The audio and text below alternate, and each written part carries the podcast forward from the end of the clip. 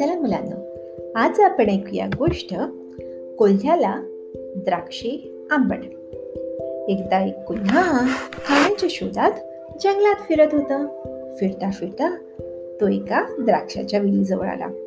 वेलीला द्राक्षाचे असे लांब लांब गुच्छ लोंबत होते. ती पिकलेली सुंदर द्राक्षे पाहून कोल्ह्याच्या तोंडाला पाणी सुटले.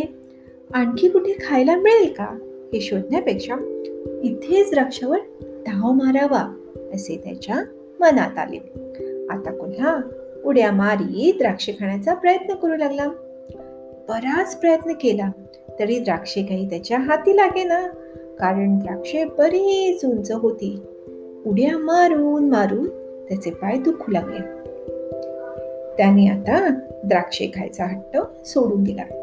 तो बाजूला झाला आणि म्हणाला नाही मला नकोच ती द्राक्षे.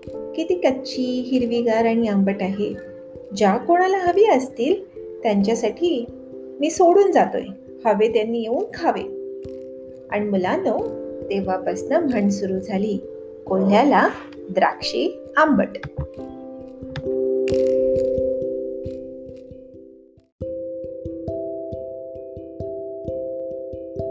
तर मुलांनो कशी वाटली आजची गोष्ट?